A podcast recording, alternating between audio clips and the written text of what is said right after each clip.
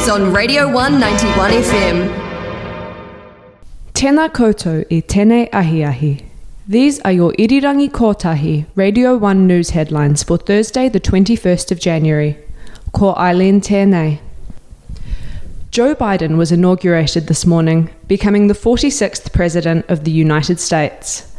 After a tumultuous four years under Donald Trump and his Republican administration, coming to a shocking climax with the invasion of the Capitol building by incensed Trump supporters on January 6th, speculation over how the next four years of government in America might look is ever present.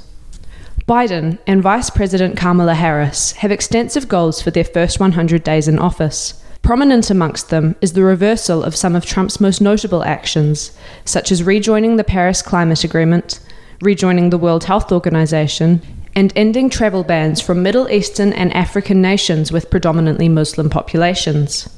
Whilst many progressive Americans are simply happy to see Trump replaced, others are critical of Biden and Harris, fearing that they will not be progressive enough when it comes to issues such as racial equality and economic hardship.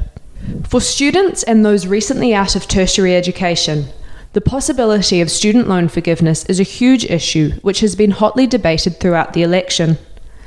As part of his COVID 19 response, Biden has said he will extend the already in place plans to forgive $10,000 of federal student loan per person. No plans have been announced for the nearly 8% of student loan debt which comes from private student loans, those which are generally loaned from private banks as opposed to the federal government. $1.6 trillion is owed in student loan debt in America. For more progressive Democratic candidates, such as Bernie Sanders, total student loan forgiveness was a key part of their platform. However, with political moderate Biden, his position on the issue has not been quite so clear. Radio 1 spoke to Mari McKenzie, political representative for OUSA, about her hopes and predictions for the Biden administration. Students are going to be the kind of people who are going to have to continue to hold the administration to account as well. I worry a little bit that a lot of white liberals are just going to be like, yeah, we have Biden now, it's all good. And the same issues are going to keep happening. Meanwhile, Otago University master's student Sophia Carter Peters believes the issues facing students go beyond just student loan debt. If Biden goes up there and is like, this whole system is not functioning and we need to fix it, and first it takes that step to acknowledge that there's even a problem. Further announcements about Biden's first executive orders will be released throughout the day. The future of the Fortune Theatre remains in limbo, with a council report intended to assess its future no longer in the works. The theatre, which closed in May of 2018, operated for 44 years and was known for being the southernmost professional theatre company in the world. Founded in 1973, the company operated in what was the Trinity Methodist Church from 1978 until its closure.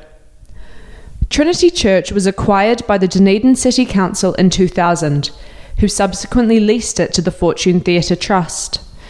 The future of the theatre building has been uncertain since its closure. Whilst the theatre is classed as a Category 1 historic place by Heritage New Zealand, the building has remained empty and unused since the theatre closed. A report on the future of the Fortune Theatre was scheduled to be presented to the Dunedin City Council as part of 10 year plan meetings towards the end of 2020. However, as of January 13th, the DCC has informed Radio 1 that this report is no longer being prepared, and as such, the future of the Fortune Theatre remains unknown. The Council will continue to maintain the building until future decisions are made regarding it. That was the news. Now, time for the weather. The Radio 191 FM weather. Today, Ōtepoti can expect rain throughout the day, with a high of supposedly 17 degrees and strong westerlies easing in the afternoon. Friday looks to be warmer, with a high of 21, possible afternoon showers, and westerlies easing in the morning.